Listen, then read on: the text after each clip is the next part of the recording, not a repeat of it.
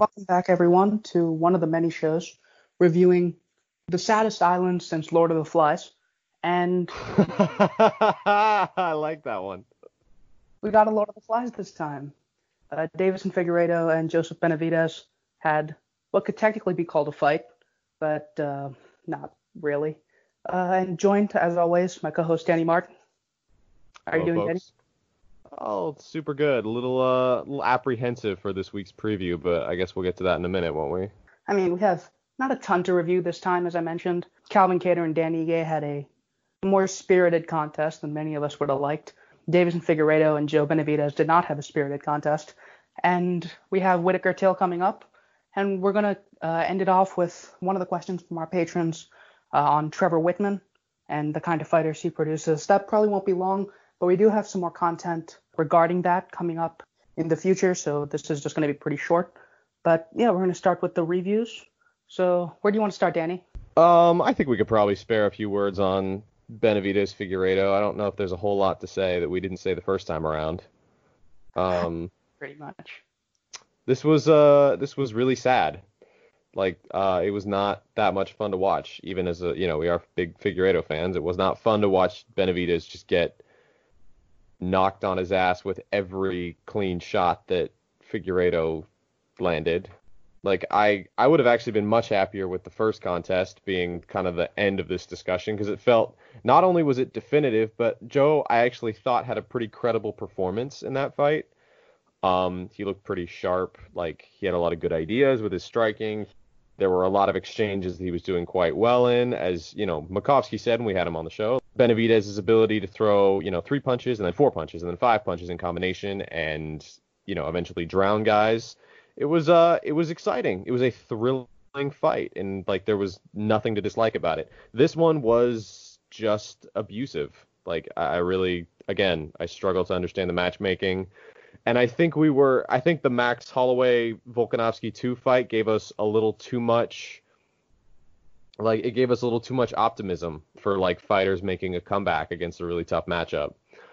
This is more akin to what we what you should expect in these type of in these types of bookings. Yeah, I don't I don't really have a lot. I'm I'm thrilled to see where Figueiredo goes next. I you know, I'm down for Perez, Kai Kara France, I'm down for uh who else is that? Brandon Moreno. Whoever he wants to fight, I'm here for, and I'd really like to see Joe B retire because I don't want to see him get beaten up anymore. Sriram? Yeah, pretty much the same place. Uh, I think, I mean, there were adjustments that I think Figueiredo made. I'm not really sure about it because, like, this time, rather than the rear hand, right hand counter they did the first time, he turned it into a bit of a check hook this time. But most of most of it was just Joe B seeming physically diminished, at least after that first knockdown, and just didn't really have much for Figueiredo this time. Which, I mean, it's rough because, as you mentioned, the first fight, it was one of my favorite fights of the year. Uh, it was absolutely brilliant. Both guys did a lot of very cool stuff. This one, it was just a mugging. It was uh, child abuse, and I, I did not like it. But yeah, I mean, uh, regarding where they go next, I'd really like to see Figueiredo Yan at some point.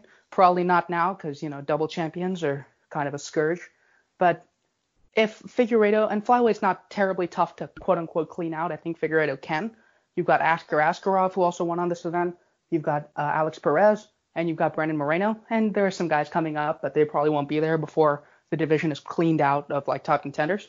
So if he faces two of those, I'd be fine with him moving up. As for Joe B, big step back, I'd be fine with him facing like Pantoja or something, or like Raulian Paiva. But I don't really think he needs to fight any more than he has. He's a he's an all-time great already, and that's pretty much all there is to say. Yep. Um, I'm down for I'm down for Figueiredo Yan, but I think I do agree you need to give it a little bit of time. Yan has to fight Aljamain, and uh, I mean, well, I mean, fuck knows if they're gonna make that fight. Yan has has some bantamweights to keep him busy. Figueiredo has some flyweights to keep him busy. Um, but I'd love to see that fight down the line, and I really do like. You know, I sort of feel a little bit about Figueiredo how I felt about when Cejudo won the belt. I'm like, I, I will be thrilled to watch him fight just about anybody. And I don't think there's any matchup that would be uninteresting. And I think that for guys to beat him, it'll they'll also have to be really crafty and really smart to get around him. So even if Figueiredo does like drop a fight to someone that we maybe don't expect, I think it'll it'll take a lot to get there. um, for that opponent. Like they'll have to be, it'll be take an insanely committed and disciplined performance. Um, so I'm like I'm super down for for any one of those, but uh, but yeah, I'm I'm pretty still pretty bummed about Benavidez. I did not like seeing that go the way it went. But again, that's all I got. What's our next one that we got to recap? Is it Kattar Ige? Yeah, I mean Kattar Ige, that was I mean it was fun, not bad. Yeah, it was fun. Ige impressed me. Mhm. Yeah.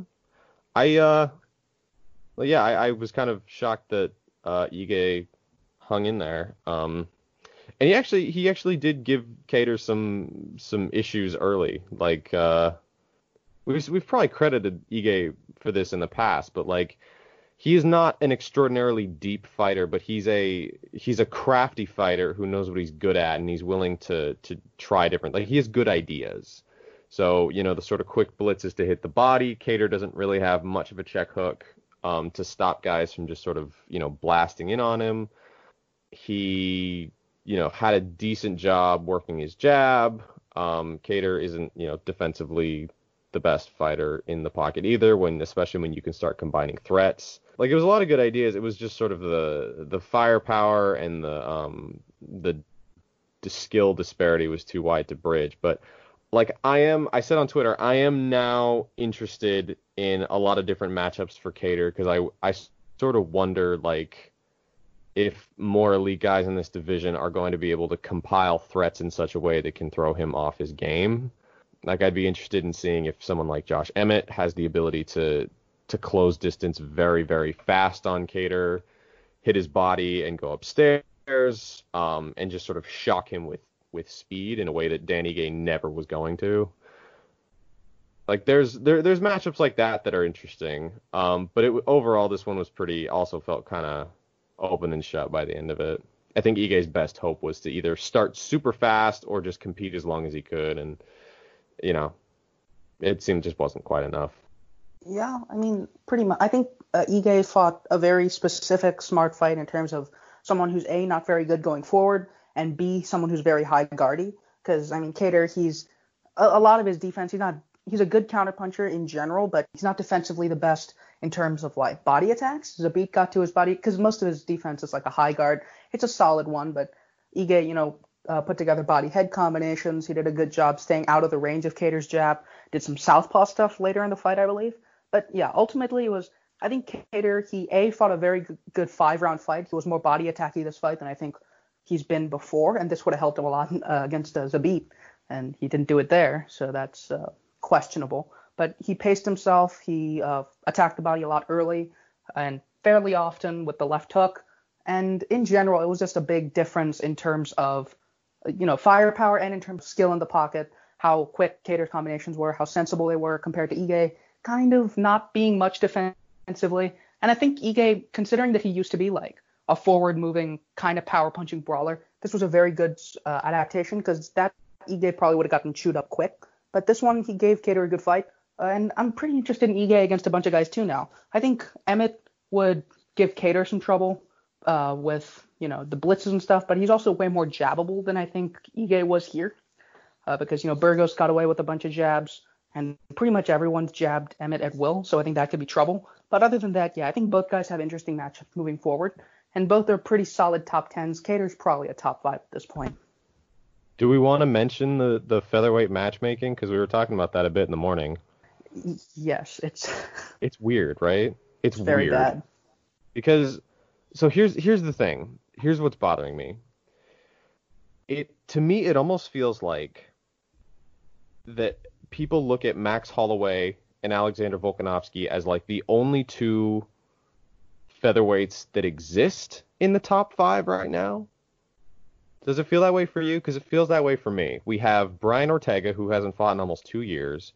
Zabit did beat Kattar, but he hasn't fought since November. Yair hasn't fought in, you know, a number of months as well. And none of and keep in mind, none of these guys are like taking fights. Like we've had a lot of stuff rumored, but nothing has been scheduled. Korean Zombie, same thing. Um, like Frankie Edgar is ranked number seven for some reason, like one notch above Kattar. I, it's just it's weird to me because I don't want I don't want like every contender to just fall to like Max. Like it's just the the onus is on him to like determine who's a top five fighter and who's not. And I sort of feel like that's that's how they're they're like trying to book these people. It's like like no one's even no one's even mentioning no one's even mentioning Brian Ortega. It's like, you know, I'm it's not and that's not a if Kattar were to beat Brian Ortega, that wouldn't be insignificant, right? Like that would actually that would be a significant win that would mean a lot for him. For sure. Um it's just it's it's odd. Like and I you know, I there's a chance they might do Kattar Volkanovski, which, you know, I, I guess that's that's fine by me. I don't I'm not a fight that I'm ever gonna pick Kattar to win, but like he certainly deserves it just based on his activity and how willing he has been to, to take fights. But I am very confused by how they're running it. It's it's very strange to me how they're organizing their rankings because uh, Shane Burgos is now below Ryan Hall, and you know Josh Emmett is ranked a little bit higher now, but you know beating Shane Burgos the way he did you know, in fairness, probably should have him ranked above someone like Brian Ortega at this point. Also should have him ranked probably above Yair Rodriguez at this point. Like I just I don't understand what they're doing. And so it's leading to ha- like a really stacked division to have a weird amount of stagnation. Do you agree?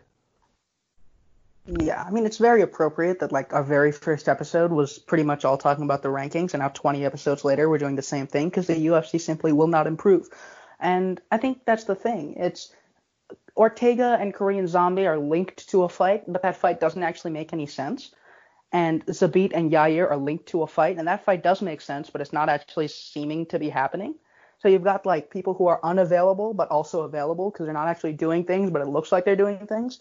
And just everyone below them is just like they have a, they have a ceiling on them that they probably shouldn't because it's like oh yeah he's number four but he's going to be fighting soon even though he hasn't fought since the last presidential term. It's gonna happen, guys. Believe us. And and you just... you had a good point where you're like Brian Ortega slapping Korean Zombie in a, like inadvertently kept him relevant in a way that his actual fights weren't, which is hilarious because yeah, you're right. Yeah he slapped the translator, and now everyone's like, "Oh, give him Korean Zombie. That's a punishment. Who's who's punishing him? The punishment would be Calvin Kattar. This is a this is a reward." Yeah, a punishment would be like a like to have him fight someone lower.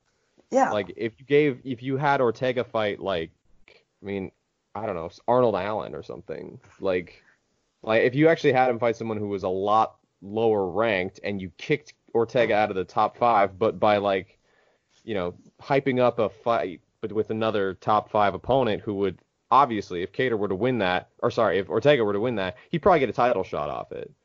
Like it's actually that was actually yeah. kind of a genius move on Ortega's part to keep it's himself it's relevant. Jon Jones to your public relations. Yes, like it was that was really like that's really smart. And I don't even like unintentionally smart work by Ortega to keep himself relevant. But I like I don't understand what they're doing or why they're doing it. It doesn't really make a lot of sense to me. And I get the sense I had this feeling that Dana because Volk Max 2 was razor close.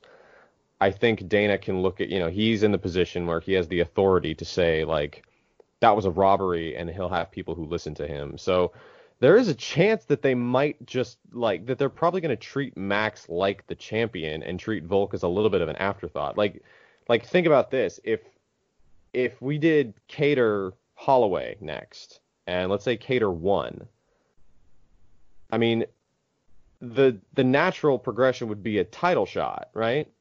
But if they did definitely, if they did Kattar Holloway and Max won, then you kind of have Max stealing all the momentum of these up and comers, and like he's sort of you know he's still sort of the one who's defending the the title, if you will, that doesn't actually exist because he doesn't have it.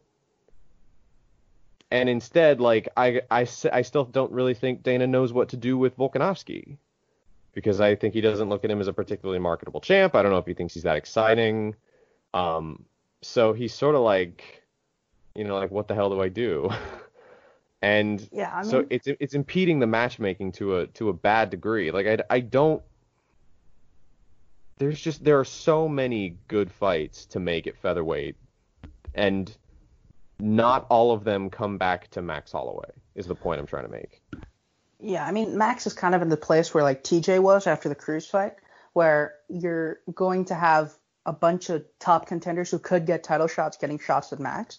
And Max could like treat those as quote unquote title defenses if he wanted, but it just doesn't make any sense in this case because Volk definitely had an argument to winning.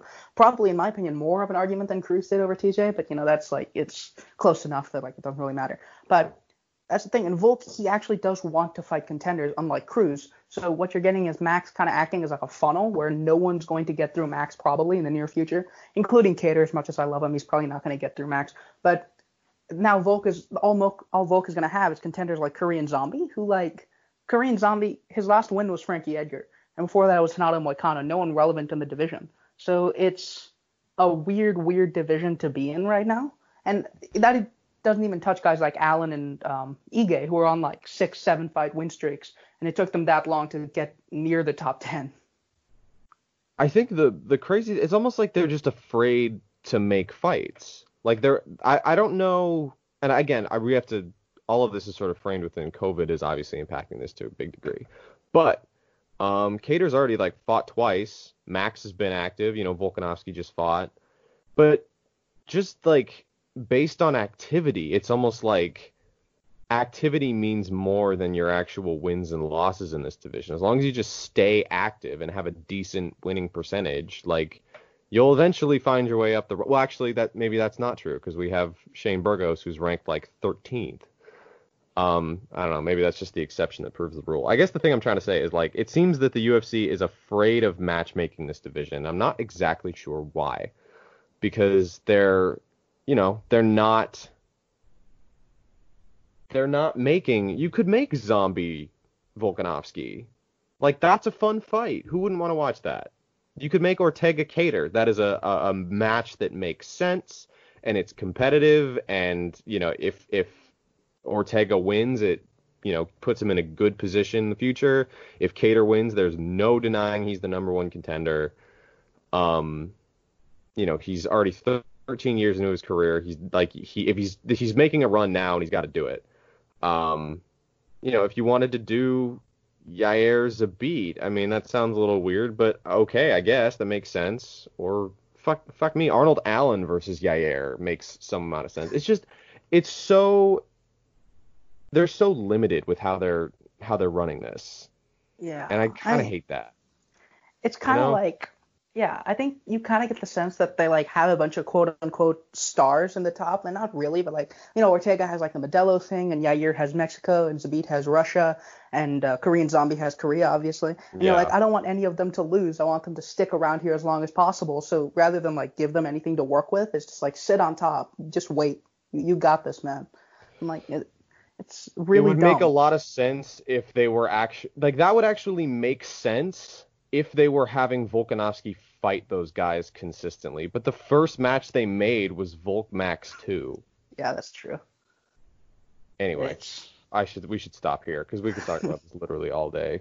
The point is like I I don't really understand the way that they're they're running this and at a certain point like yes, it's significant that Zabit, you know, beat Kattar when they fought, but Kattar's the one who's continued to fight and is still winning, and Zabit is not doing anything. So at a certain point, like just activity tends to upend wins and losses in that sense. So, um, anyway, we've burned a little too much time on that. Moving on to the like the point, like why we're here, uh, the main reason, main point of discussion.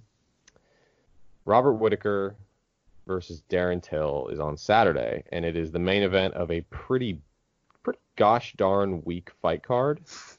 it's big, but it's, It's- bad. It's yeah, it's really not that good. Um, but this is a pretty significant main event, and I don't know exactly where I stand. So I'll let you I'll let you start this one, sir. Um, how you how you feeling? Yeah. So I think Robert Whittaker is a pretty interesting way of looking at how the UFC works because if you look at his introduction to the to the elite, it started out as like a weapon against Jacare Souza, and now he's given all he could with the Romero trilogy and Adesanya, and now you've got the next guy coming up, Darren Till, who's being used kind of as a weapon against him because Whittaker's not active and he's not particularly marketable anymore. So it's pretty sad for Robert Whittaker if he loses this fight, but I kind of think he's a pretty awful matchup for Darren Till if he's still there. It's just that that form is the biggest concern here. So starting out, Robert Whittaker, I think we all know a ton of things about him. Defensively, terrific, brilliant offensive boxer in the pocket, solid kicker from the outside, uh, but not great with kick defense. Anti wrestling A plus plus. There's he's a known quantity for the most part when it comes to his prime. But then you've got how the Adesanya fight went, which could be interpreted in a number of ways. And Darren Till, you've kind of got the opposite, where he started out not looking particularly great, and then you had um, the Woodley fight where he looked particularly, particularly not great, and you had Masvidal where he looked very good, but you had the flaws that could rear their head against Whittaker, right? You had the fact that he's not particularly comfortable counterpunching someone when they're like able to cover their entries, even when it's like big, violent, committed entries. It's just he got feinted out of his pants and kicked a lot, and you see some weaknesses with the Whittaker matchup there especially since he got sparked out by a left hook, and Whittaker does those very, very well. But then you've got Gastelum, which, I mean, and a Gastelum win at this point doesn't mean a ton, but he looked very thoughtful there, and a middleweight Till isn't uninteresting because he's a solid puncher. He's not a great finisher, but he's a solid puncher. He's very quick. There are some attributes there that make some sense. Like in terms of trajectory, you kind of have to lean Till, but in terms of skill, I kind of have to go Whittaker, like just on presumption. I'm gonna go with Whittaker, but like there's some stuff to talk about here. Yeah. Um. The the thing that there's been two sort of prevailing thought, you know, thought strands for me in thinking about this fight, and one of them is I've made very evident on Twitter. I really struggle to pin down exactly how good Darren Till is because he's had such a weird career. Um, is that okay to say? I hope so. Um, like he's he had a you know a couple decisions. I mean, he drew with Nicolas Dalby in his second fight, okay, and then he had the sort of you know people consider like the breakout win against Cerrone, and then he had that really weird fight with Stephen Thompson that I don't know if he really won, but he was also the only one who really did anything. Did nothing against Woodley um, kind of got comprehensively solved by Jorge Masvidal. Um, and then he fought Kelvin Gastelum, who looked just completely uninterested. And so I, I really do have difficulty like pinning down how good is this guy? Like how good is is Darren Till really? Because he got he's had such bad showings at the end of his tenure at welterweight, and his his end of fight at middleweight, it was a smart performance, but it didn't like it didn't blow me away. It was actually kind of a back foot punch and clutch type game, which which worked. And he hit some nice elbows off the break. He actually seemed to be comfortable using his size at middleweight. Um, he had more success kind of tagging Kelvin on the way in, which I guess is something to look out for. But I feel like I have no idea of like exactly how good he is. And he had one moment of success against Masvidal, and then mostly just got pretty much figured out. Uh, the other sort of thread that I have in my brain is I think a lot of your analysis in this fight, you, as in like you collectively, the audience, a lot of your analysis in this fight is likely to be colored by how you viewed the Adesanya fight.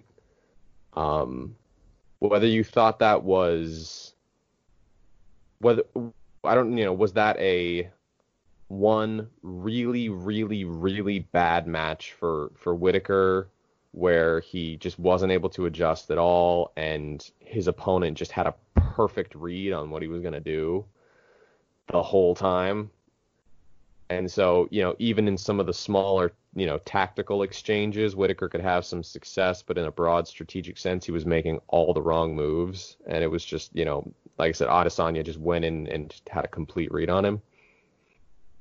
Or was that a kind of a confluence of disaster for Robert Whittaker, where he, you know, he really hasn't had a lot of front to back clean performances in uh, going on a couple years now. You know, he his knee buckled early against Romero the first time, and he had to kind of fight his way out of a hole. In the second fight, he got excuse me, he got pretty badly hurt on a number of occasions. Um, and I think was lucky to escape with the decision. And then Adesanya just kind of mopped him up. You know, one knockdown at the end of the first round and then another knockdown, and that was it. Um, so was that a. And then obviously we learned stuff about Whittaker later on. We learned like his overtraining situation where he was just going seven days a week and just completely burning himself out. Obviously, we know about a lot of his injuries and his pullouts. And you know, his he had just has not been a very consistent. Just getting him to the cage has just not been consistent. Like he's been he's had like year a year break for his last two in between his last two fights, and then his more the more active one was 2017 where he beat Jacare and then beat Romero. But you know that's that's three years ago. Um, so that's like all that stuff you kind of have to consider. Um, as far as the technical side of this matchup, how much do you think Whittaker's approach in the Adesanya fight could actually come into play here? Uh, I think so. I think one thing that you noted about Whittaker going to the or after rather the second Romero fight is that Whittaker's not really much of like a game planner in terms of broad like until he got his leg screwed up by Romero, he didn't look like a particularly smart strategic fighter. And I think the way that that works is that Adesanya kind of frustrated his initial approach. He did some very smart angling off as uh, Whittaker entered. He really, really made it difficult for Whittaker to find uh, any first shots and combo off those. So he frustrated Whittaker, and Whittaker turned into less of like the you know short blitzy combo guy and more into like a I want to get in there and just beat you up until you die type of guy without being a pressure. So he was just like he entered, uh, Adesanya took the angle, and Whittaker was just like swinging at air while Adesanya was next to him. So it was a bad performance in a sense, but it was also not something that I'd expect Darren Till to replicate just in terms of that frustration that Whittaker felt. Against Gastelum, uh, Till did some smart things. He angled off on the back foot sometimes. He framed off Gastelum as he entered, or off his own one two. Uh, he leg kicked a lot. Those are things that could give Whittaker some trouble, but I just don't expect Till to have the kind of distance management that Adesanya does, the kind of head movement that he did with, you know, the leaning back off the overhand right and like pivoting off, uh, and the counterpunching, honestly. Till's a defined counterpuncher for a lot of people, but his counters, they're kind of one note. He does the hop step straight that uh, Conor McGregor does, hence the comparisons. And um, he's not particularly comfortable counterpunching someone who's like actually fine at making entries. So we're looking at someone who's like a counterpuncher in name, but I don't really see him counterpunching a Whittaker in good form. Where Whittaker, you know, he can feint in and uh, set his set his entries up. He can jab against southpaws and stuff. He's very good at um, staying defensively responsible on entries. And entry is basically where um, Till does his best work, not really on exits, and that's where Romero caught him in the second fight. So I don't really see that being a route for Darren Till. It's just it's a fight where Till has to strategize a lot to find even a little bit of success. And I'm not sure he's going to strategize at all for this one, just because Gastelum was a fight where he notably felt nervous and like you know didn't want to be there, and he fought tentatively, and it worked because Gastelum is um, Kelvin Gastelum, and Robert Whittaker is something completely different, at least in his prime. Yeah, I think the the Masvidal and Thompson fights for Darren Till are pretty. Uh, they feel pretty telling to me, like in the sense that Darren Till is not particularly good at disincentivizing or even dealing with blitzers. Because um, there were times when Thompson would kind of blitz in and throw like you know combinations, either like head body or just head, and Darren Till would just either just kind of back straight up. Um, you know, he would kind of he would try to lean to get out of the way, but they weren't like educated leans where he was, you know, drawing guys out the way that Adesanya did, and then it was able to sort of take advantage of these big over exaggerated swings. He's just trying to get away. Um, I guess that that's kind of what I mean. Not just his resume, but like his actual toolbox. I don't really know how deep Darren Till's well goes. Um, because so much of what he does is sort of built on threats, but he's not like he sort of looks like he's going to be this massive kicker, and he doesn't really kick that often. Uh, you know, he wants to counterpunch, but he's not actually that good at dealing with, you know, guys who give him, you know, guys who enter on him.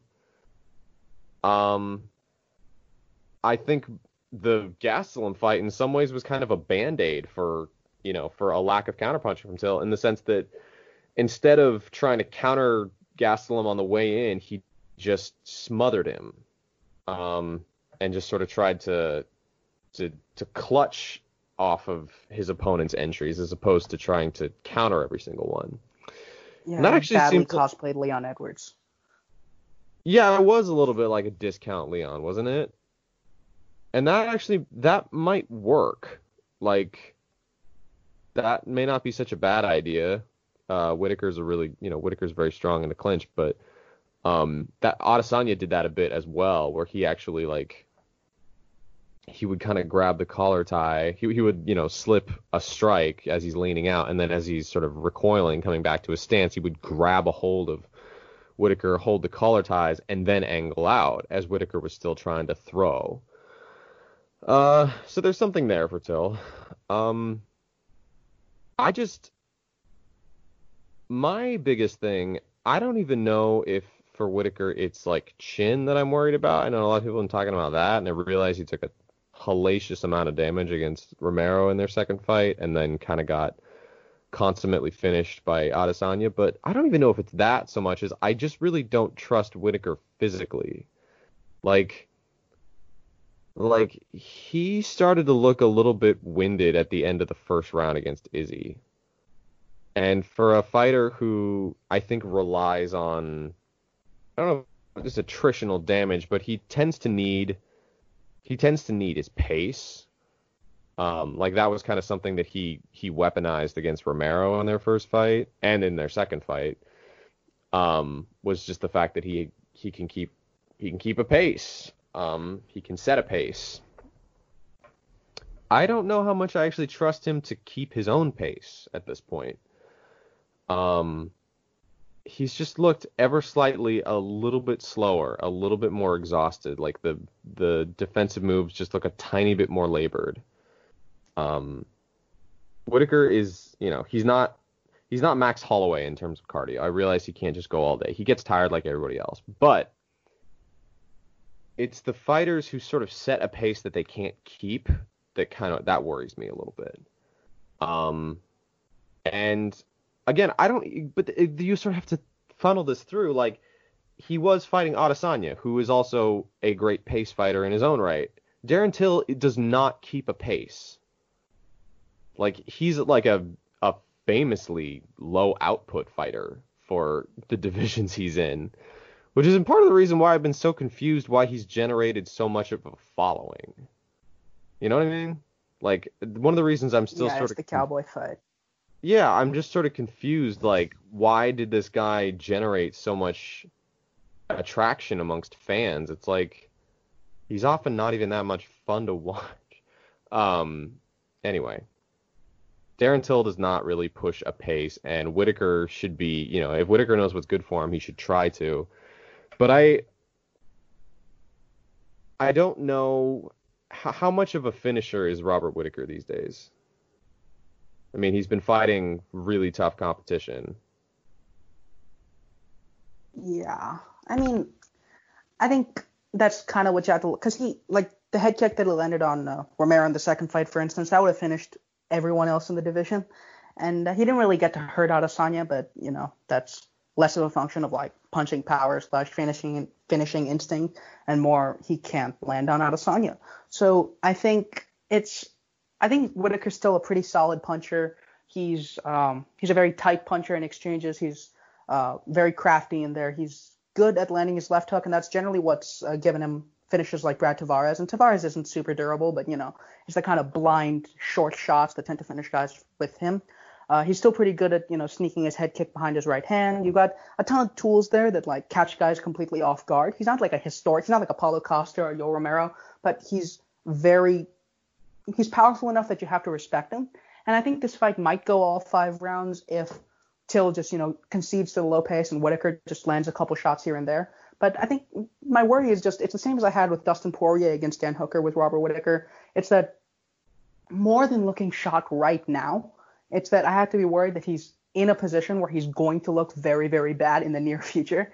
And with Whittaker, it's like a hundred times worse. Because with Whittaker, it's he's taken a ton of damage in the last three fights. He's also gotten injuries. He's also gotten sick. He's also burnt out. You've got like it, it really couldn't get any worse going into this fight in terms of like how to project where he is.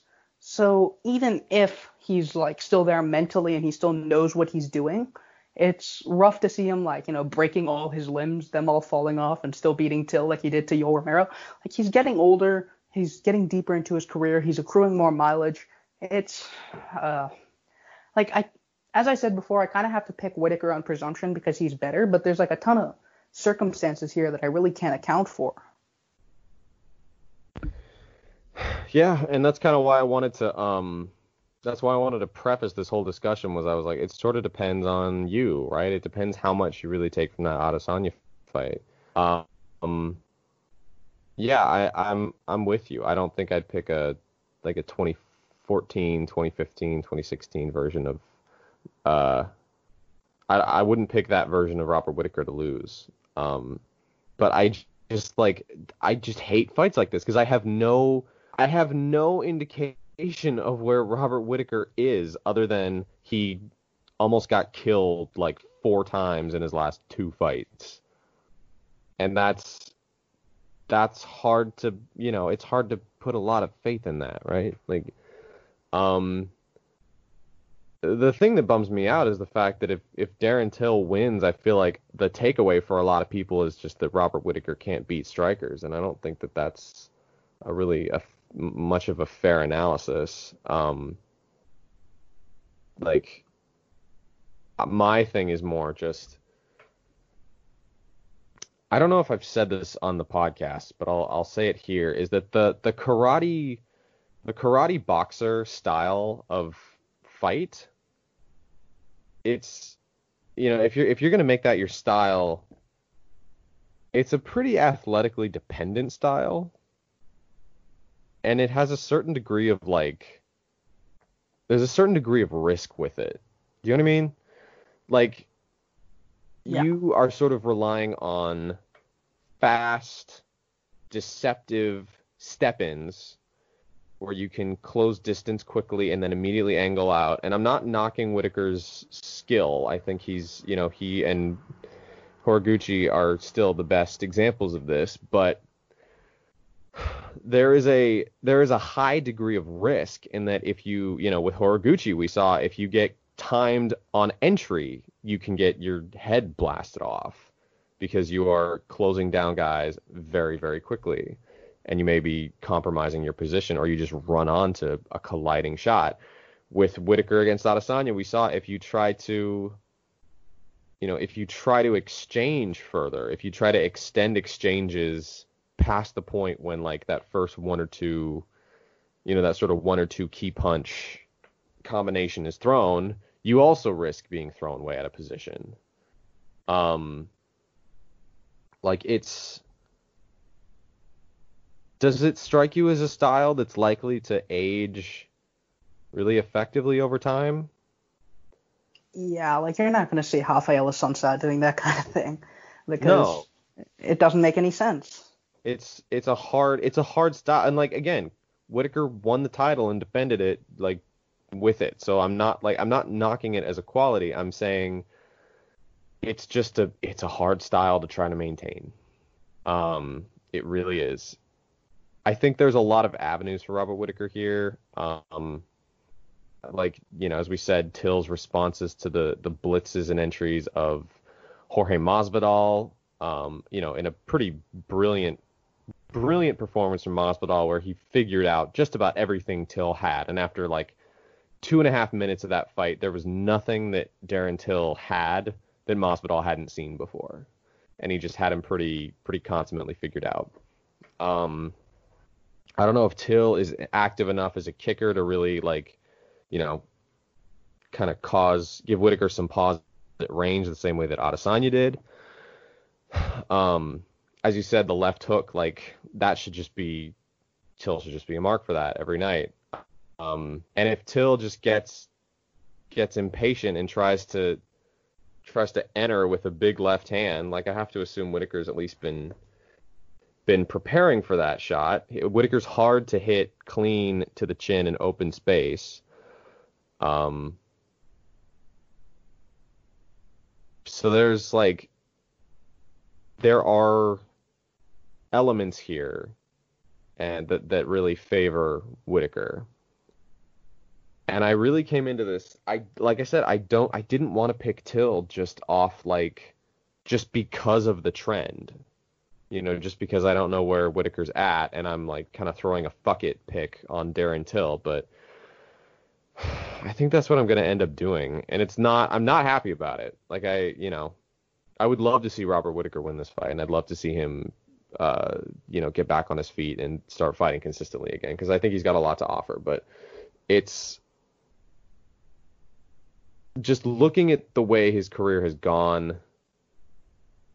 I just can't help my I can't help but think that the margin for error with Robert Whittaker is so much narrower than it needs to be given the style that he tries to he tries to play. Does that make sense? Yeah, I mean, I'd be.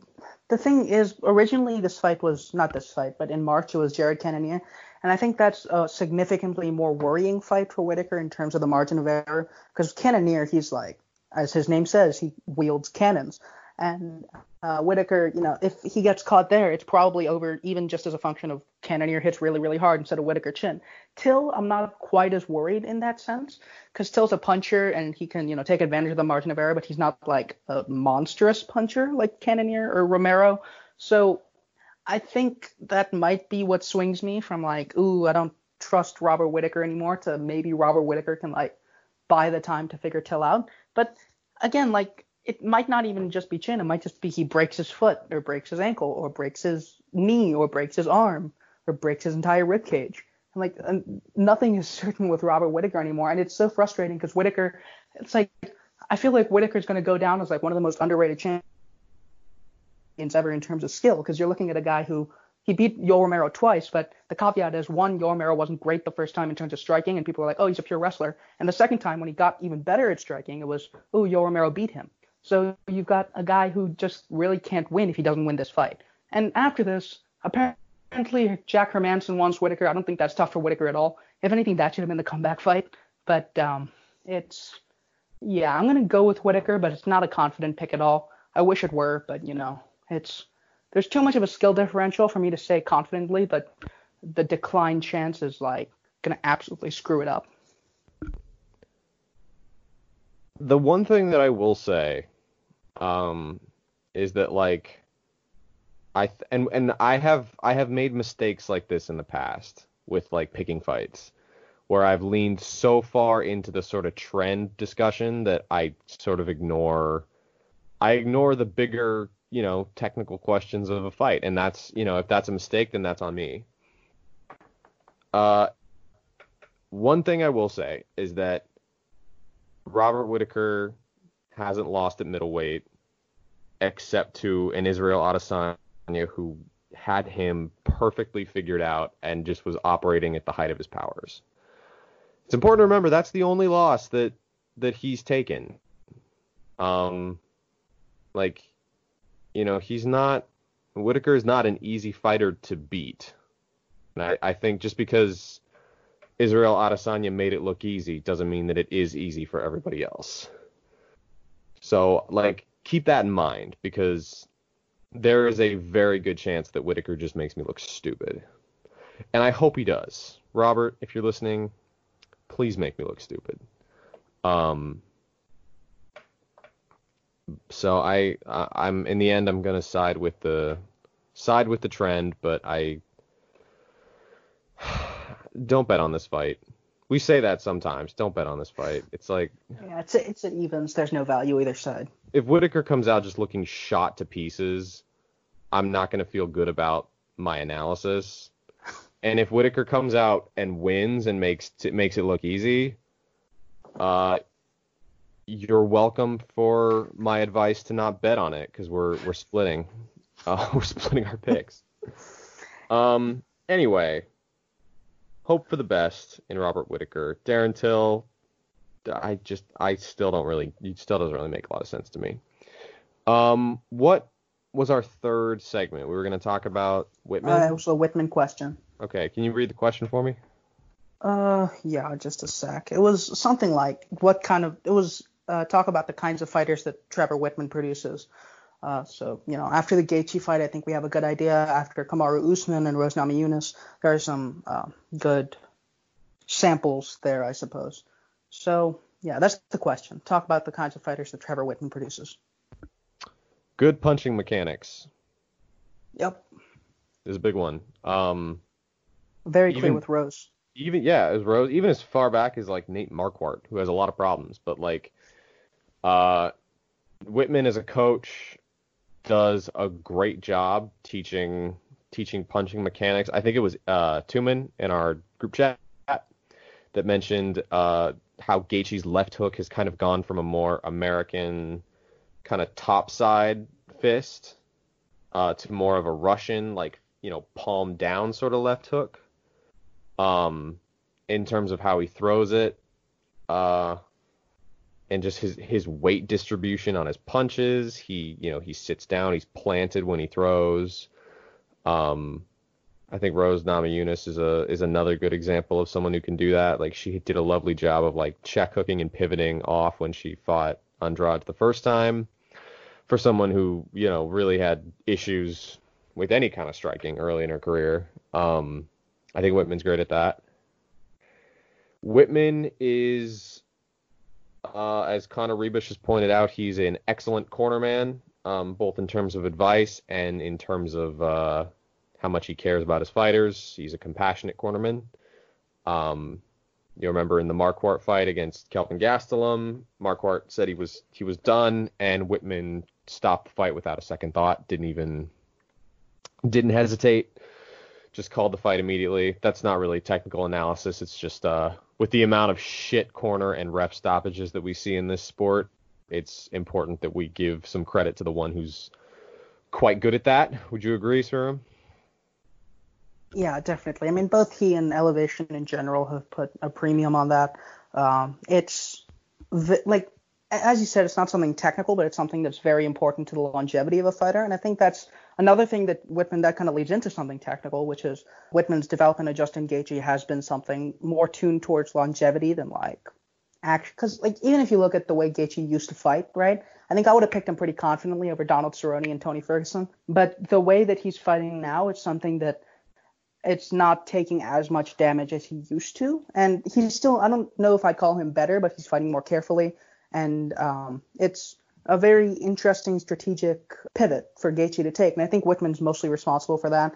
Uh, it's it's just a, it's a very smart camp, and they do some great things. Wittman has, well, t- from what I can tell from an outsider's perspective, and I said this on Twitter as well, Wittman and Gaethje, from the looks of it, have a much better idea of how to approach Khabib than just about anybody else. And I realize we're saying this before the fight, so there's a chance that Gaethje could come in with a terrible strategy or just, you know, whatever. it can fall apart in a, in a number of different ways.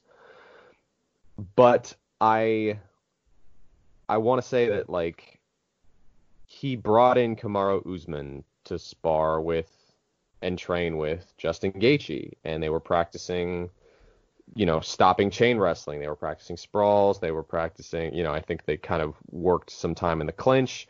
There is no better analog for Khabib Nurmagomedov, you know, as far as training than Kamaru Usman. Like that is that is the perfect person that you should pick to go if you're trying to prepare for Khabib, like that is the perfect training partner. Um, so he's he's very smart, and his I think one of the things Wittman does well is not just in terms of strategy, but in-fight adjustments as well.